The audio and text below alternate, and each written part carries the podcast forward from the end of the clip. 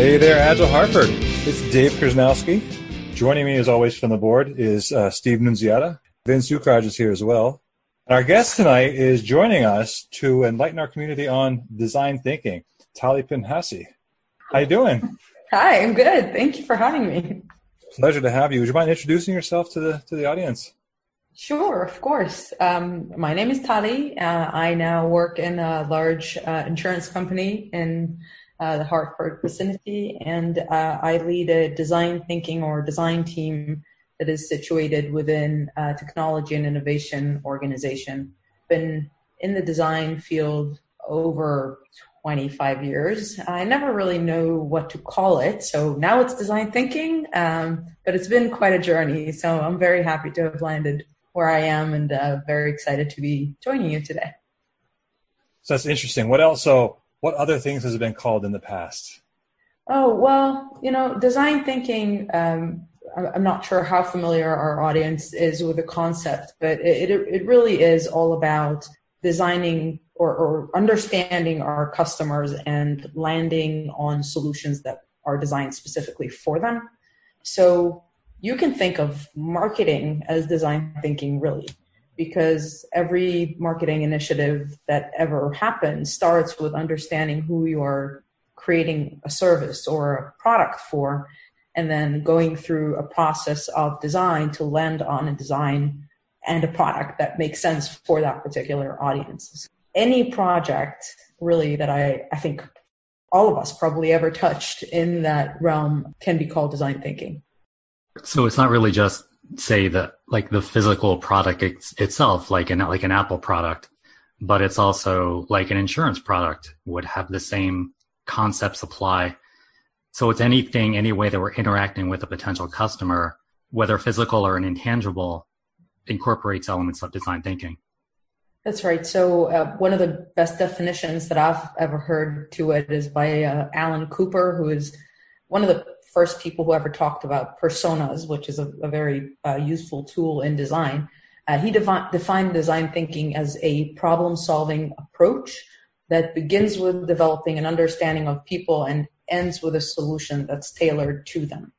So if you if you read through that or you listen to that again, it's really not about a service or a product or you know even prescribing remotely what the solution would be. It could be a script.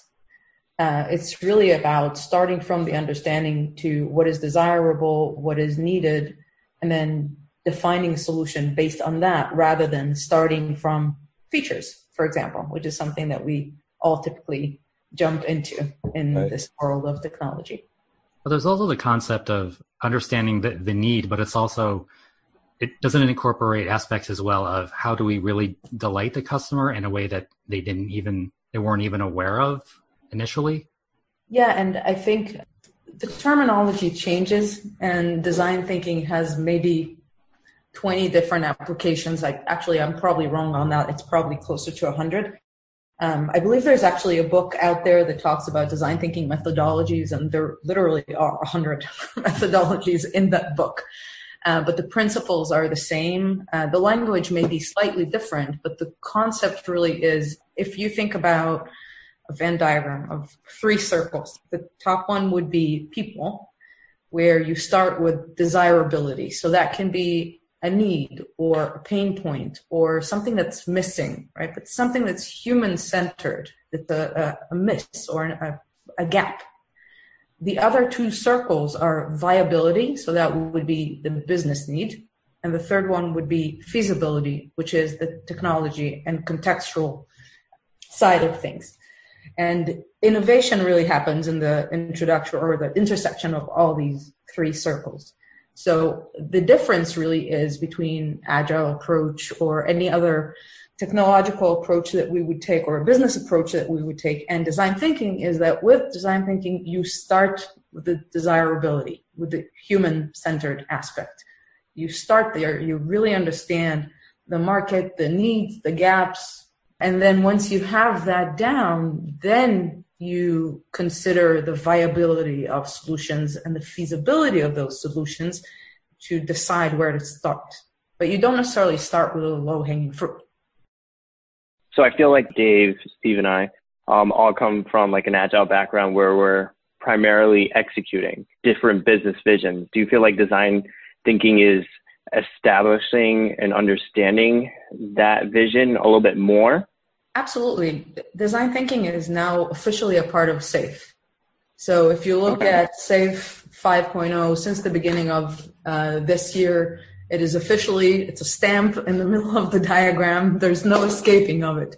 like I said in the beginning, that design thinking is not a methodology. It's not something that you do or fail, or you don't do or you fail. It's just an approach that everybody should have from executives all the way to your coders and, and QAs. It's integral to Agile and SAFe. It's not separate. So I'm glad you brought up the SAFe because I was looking at the diagram. You see it's a big stamp way, way up front. What I'm starting to see people do is like, oh, we have to worry about design thinking up front. I assume it's throughout. Do you get all the benefits if you just do it up front? Or can it be just as harmful if you do it all up front and then forget about it? So I could ask the same question about agile, right? Do you get all the benefits if you only do it for two iterations? No, of course not. Right. right? It doesn't work. It doesn't right. work that way. As an approach, it, the approach that humans should be in the center and that we should always deliver value, that's part of, of everything that we do in Agile. However, because design thinking focuses on needs and is really biased towards human centered problems, it is best if you start with it. You can integrate it later on, even if you're in the middle of a process. It's really much more useful and much more beneficial if you think about it right in the beginning. And the reason that it's so useful in the beginning is because at that point you would be able to do some research and incorporate your business partners and your insight partners and your IT and architecture partners really right from the get go. And when you do that, you create alignment that just allows you to run with your project a lot faster later on and deliver on value with purpose rather than just checking off boxes. So I'm curious to that point. You talk about engaging the the customer throughout the life cycle, the duration of realizing a product. I guess in your experience, have you seen cases where you know, you, you get an external customer there with you in the beginning, but then they really can't stay engaged for, say, the course of a year. So, how do you balance the need of a customer to keep customer centric design principles in place? How do you how do you mitigate them not being there full time? The reality is that you cannot have customers or users present all the time. It's it's just not the reality of the project. The challenge is really to strike a balance and to have a setup in which you can go back to verify your assumptions with user samples along the way. Now, I, am purposefully staying away from the word customer, and we'll get back to that in a second. User is probably a better word to use, but if you have a group of users or one user that you can tap from time to time, that's typically the way that I would go. So, for example, in the beginning, you might have some focus on ideation. You define what the problem is that you're trying to solve. You'll do your value mapping, and then you might come up with some ideas. You'll have an ideation session. You'll come up with a bunch of different solutions. Some of them are really high level blue sky. Some of them are very practical. You prioritize those and then you'd land on something that you want to explore. Now, at that point, you're making an assumption based on whatever data or information that you might have that that's the right solution. Now, you may have a lot of data and information up until that point, but you should still validate. So, what you would typically do if you take this approach is you develop some sort of a low fidelity prototype. And when when I say prototype in the IT context, people typically think something that's developed and clickable and you can interact with. That's not what I mean. Okay, a prototype can be a piece of paper or a couple of high level wireframes or even a mood board that explains somehow on a high level what you mean. That could be a sketch. It could be something very crude to just say, what do you think about this? And when you put a sketch in front of somebody and look at their face to be able to see their reaction, you often get a lot more insights, even though those insights are not verified or necessarily quantifiable. You get a quick sense of whether or not what you designed or you, what you want to design is actually valuable or not. And what you achieve by having this check in early is that quite simply, you don't know what you don't know.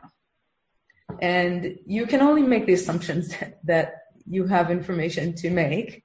And if you don't continuously go back to users to check that what you're assuming is appropriate, you may miss something really critical and just go down a rabbit hole of investment that will that might prove to be a waste of time or might prove to be something that you could have done a lot better had you had some sort of an insight or one additional feature that you just didn't think about.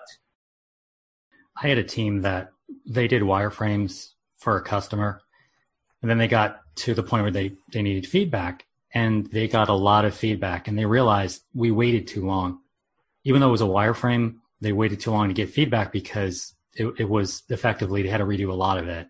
Mm-hmm. So I love that because that speaks to the agile principle of maximize the amount of work you don't do, only do enough for feedback. So that's right in alignment with what we as coaches, what we preach. All of these things we hear all the time as we coach teams. This is a lot of the same language. Um, we want to act fast enough with enough information to, and then question if we're on the right path, give feedback often.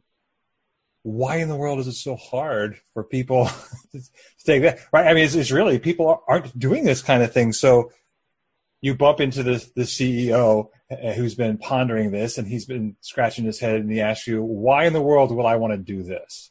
And you've got like two minutes of that CEO's time. What, what would you tell her at that point? Design thinking yields better, faster, more sustainable results through quickly adopted, long lasting innovation. So I'd say first, there is now empirical proof that practicing design thinking at scale has positive economical impact.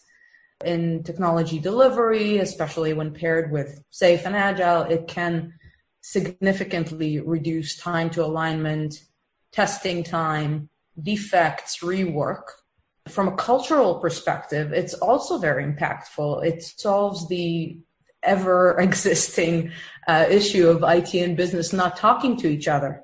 It improves internal collaboration across business silos. It opens the possibility to quickly sharing ideas and building trusting relationships and just avoiding biases in general.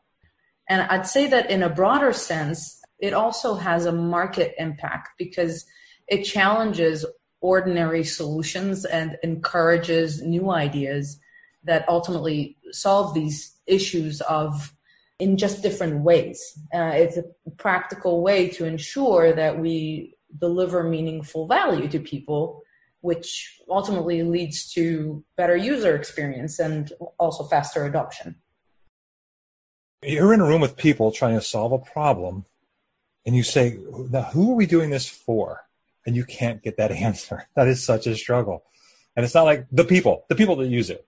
The users have to have this. No, know, who is the user? What do they look like? What do they what are they feeling? What that is a hard question to get answers to without spending the time you described thinking about that. Well, every generation has their own way of interacting with technology. Like millennials are different than, you know, say we are, Dave. We remember when TVs had like three channels on them. Yeah. yeah.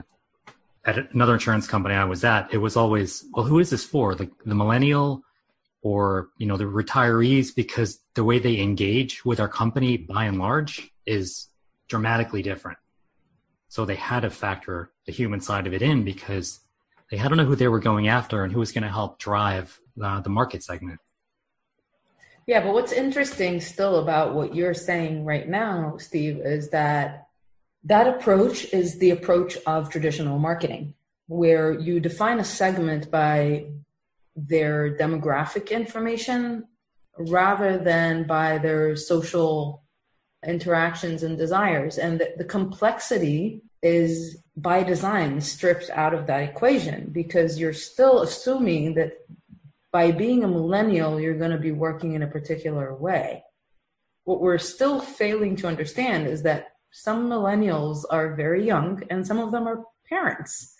That's a lot more significant than their age. So you think that segmentation is still pretty pervasive and that's really the barrier that we need to start working on? I think the acceptance that complexity or personalization is a basic part of, or, or, the individual needs to really be recognized for what they are as opposed to still generalizing groups. And to get to that point, building in that personalization is the only way to move forward. I can see that being a challenge for, you know, big monolithic insurance type companies that are driven by literally demographics. Rates yeah. are by demographic. So I can see that being a whole big paradigm shift that is going to take a while for it to really work its way through the organization. Agreed. A couple of years ago, five, six years ago, when I was working in an insurance company, working on members facing applications, we don't do that for Medicare members. Well, why not? They don't use technology zero empathy. All those people, they don't touch computers or something. They they they chisel their information on stone tablets. I don't know what the thinking was, but we legitimately did not integrate the products that supported them. Yeah, but it still happens. I think maybe not as bluntly as you just described, but but to a degree, I think that um, the assumption that we can move towards personalization without taking into account that people expect personalized experiences, and that's a gap, right? But we're not just going to overcome that. I'm just thinking, I'm just spinning through my mind how many times I've heard personalization now in like everywhere. And I'm trying to think of how many people could t- go back and say, here's the person or persons. That's just blowing my mind right now. I'm sorry. I'm fixating on it. yeah, I think it's, it's interesting. I, whenever I um, I've been in that situation a couple of times in recent years where you read a problem statement or you ask somebody what is this project or program all about and you read the program statement or the vision statement i would recommend to anybody that i work with is try to imagine this exact same problem statement in working in a different company or working in a different industry or working in a different in a completely different scale does it still work? If it works, it's bad. If your vision statement can be taken as is and placed gotcha. somewhere else without gotcha. any changes, change it. Because it's just so vague and kind of meaningless, really. It might be very meaningful to you, but unless you're making it your own or making it belong to a particular user segment, you're really not doing anything different. Saying I'm going to be ah. personalizing my product, yeah, but what does that mean? And what kind of value does it deliver, right? Going back to, to SAFe, personalization might be a goal, something that you want to do, but you should ask yourself why. It's something way beyond just insert name from file here. Right. Hello, David misspelled. Right. you know my name. That should be expected, right? That's what they're giving because you have my credit card because you're billing me. I uh, expect you to know a little bit more about me at that point if you have my credit card and right. my entire medical history. So somebody with, with your skill and your experience taking people through that journey, that's a lot. That's a lot of knowledge, a lot of skill, a lot of training, education. But just starting out a little bit, just trying to do one little thing, like ask people the question. I, I know a lot of people have anxiety over that.